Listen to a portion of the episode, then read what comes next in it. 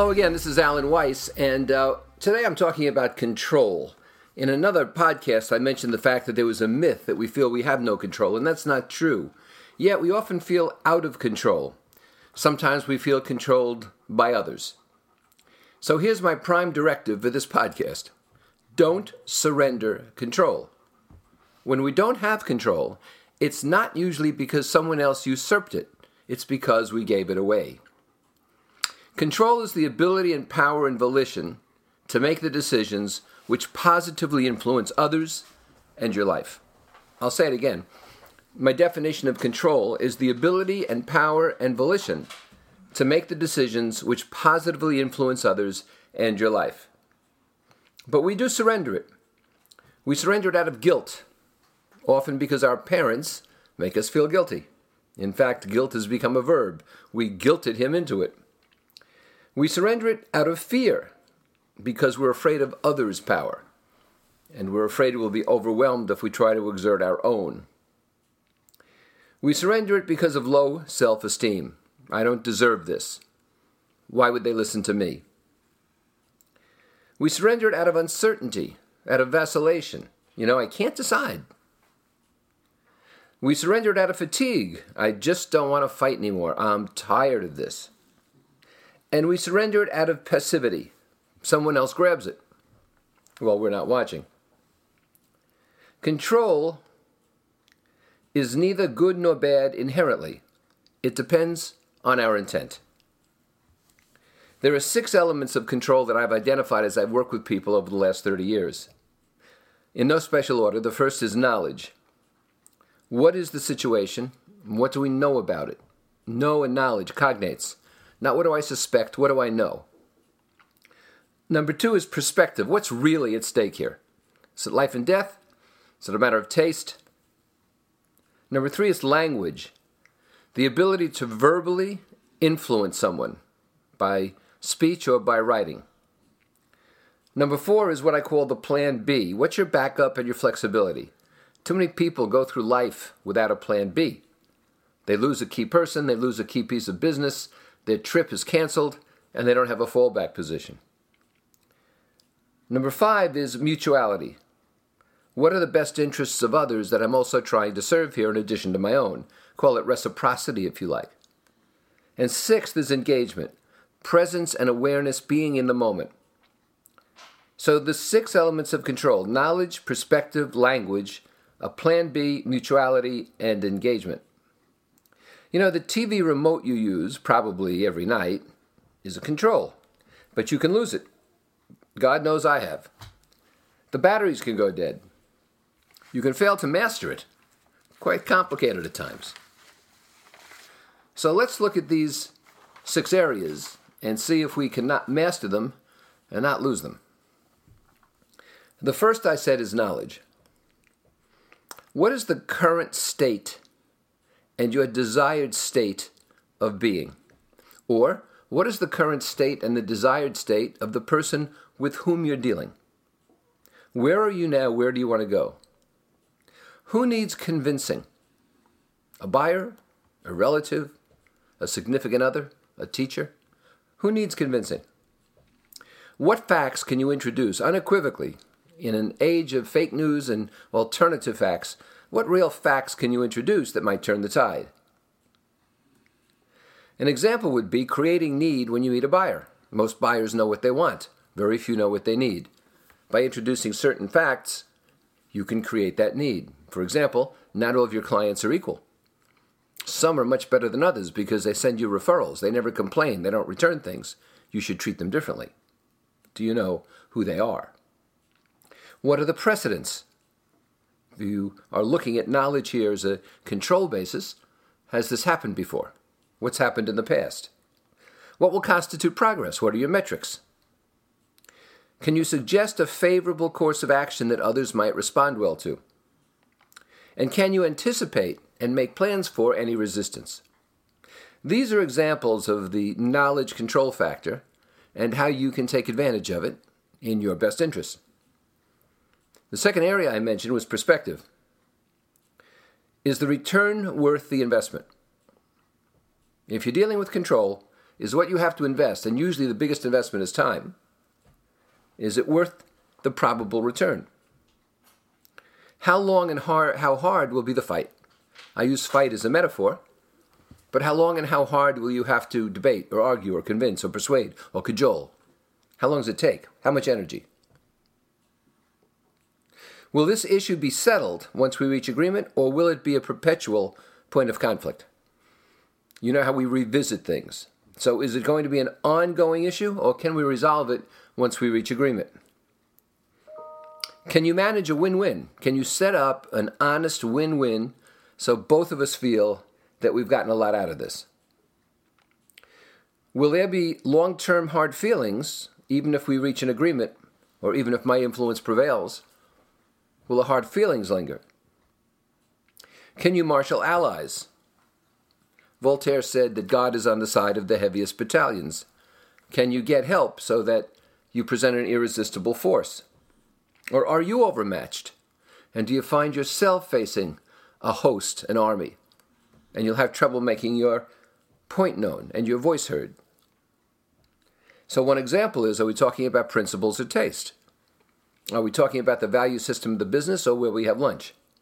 So, these are issues of perspective in terms of regaining and exploiting control. My third point was language. Using examples is powerful. I talk about the oxygen mask all the time as a metaphor, which they tell you to put on first before helping others in airplanes. The same things around you in your business and your life. You can't help others until you help yourself. So, metaphors are extremely important. When I worked with Hewlett Packard, they talked about burning platforms, meaning that uh, you had to pretend there was a fire under your feet so you'd move, it wouldn't stay put. And they talked about straw men, who were people put up for experimentation, couldn't be hurt. In terms of language, are you using tact? So you create that win win situation I talked about earlier. Are you establishing mutual best interests so we both feel well treated? Can you demonstrate what I call the upside downside or risk reward? What's to be gained? What's being risked? Is it worth the risk to achieve this gain? And are you listening with discernment so that you can actually hear and respond to what the other person is saying? The heart of empathy, by the way. My fourth point was plan B. Don't allow for simply a win lose, have backup. Don't say we, we win here, we fight here and win, or we're defeated. Have a backup plan. You know, the, the Greeks believed that it was glorious to die on the battlefield when you were outnumbered, and the Romans believed that when you were outnumbered, you retreated and came back the next day to try to win. I'm a Roman. And so, what's your plan B in case something backfires on you? Are there other flights you can use? Are there other dates you can use? Are there other media you can use? I know someone who relied very heavily on a single person who was instrumental to the company. You've heard this too yourself from your colleagues. That person would never leave until that person does leave. And if you don't have a plan B, you're out on a limb. Never rely on a single option. The loyal employee will leave. The spectacular customer will go. So never rely on that single option. Don't make yourself vulnerable in terms of your plan B. Have a trigger for it. If you're worried about an outdoor event, the weather forecast is a trigger. If you're worried about your uh, best clients leaving or going to the competition, talk to a lot of people in the organization and watch for the triggers where they might mention the names of people who you're not familiar with, or new people in the hierarchy, or people from other companies.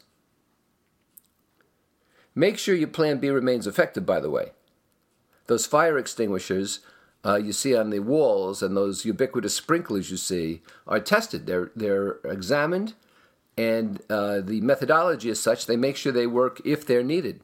Doesn't make sense to have something in place that won't work when you finally do need it.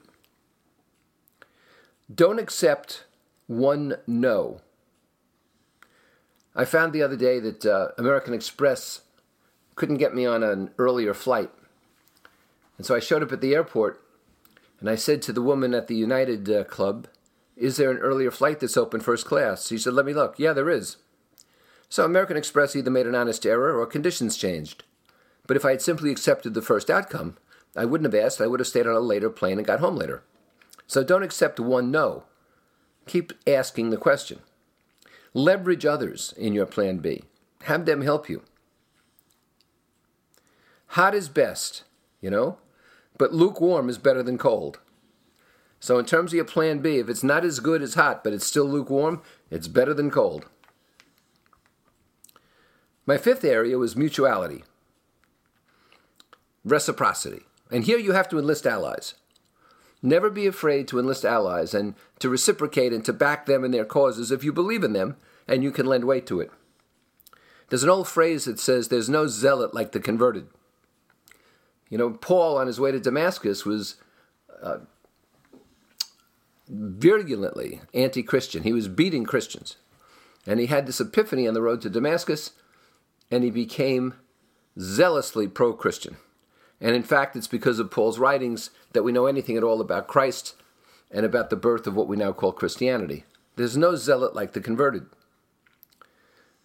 The more who perceive favor, the better the control. That is, the more who mutually believe that they are getting something out of this, the better your control, because you'll be creating a critical mass.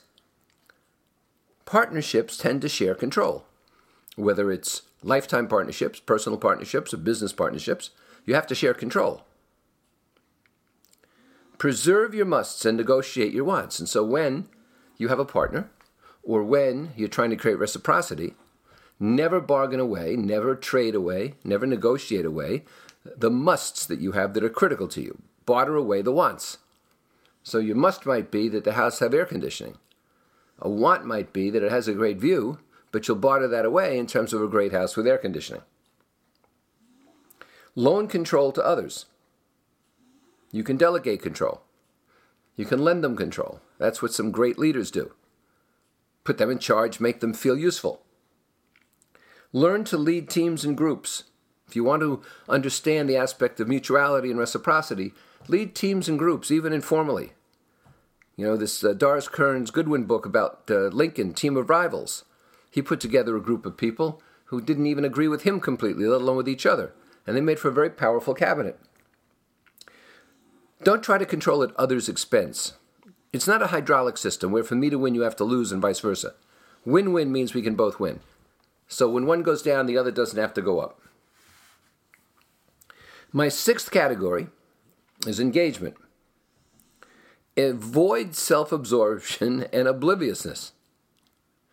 you know, we we were walking uh, out of a restaurant the other day, and these people stopped to talk right in the doorway, and you could not get around them. And they weren't trying to be obstreperous; they were simply oblivious. It's the height of self-absorption, and a lot of the problems you see in traffic are not caused by people who are trying to slight you or harm you or uh, you know otherwise antagonize you. They're just oblivious. They're texting or they're on the phone, or they're listening to music, or they're thinking of their own uh, future at the end of that drive. So, in terms of engagement, to engage others and to be engaged in the environment, use this control we're talking about only when necessary. No one has to be in total control all of the time. No one. So always act in the moment. Listen to what people say and act appropriately and accordingly in the moment. But you have to listen to do that, which is the antithesis of self absorption. And don't be completely transparent. You know, I like to think of transparent, translucent, and opaque. Transparent lets all the light in so you can see right through, and opaque lets no light in so you can't see through. But translucent lets some light in. You can see what's on the other side, but you can't see all that clearly. There's nothing wrong with being translucent instead of transparent. So let me suggest to you that you build your own control traits. And most importantly, you do not surrender them. Because control is not a question of people snatching it from you. It's a question of your consciously or unconsciously giving it up. And the more control you have, the more control you claim, the more control you sustain, the better your life. Alan Weiss, talk to you next time.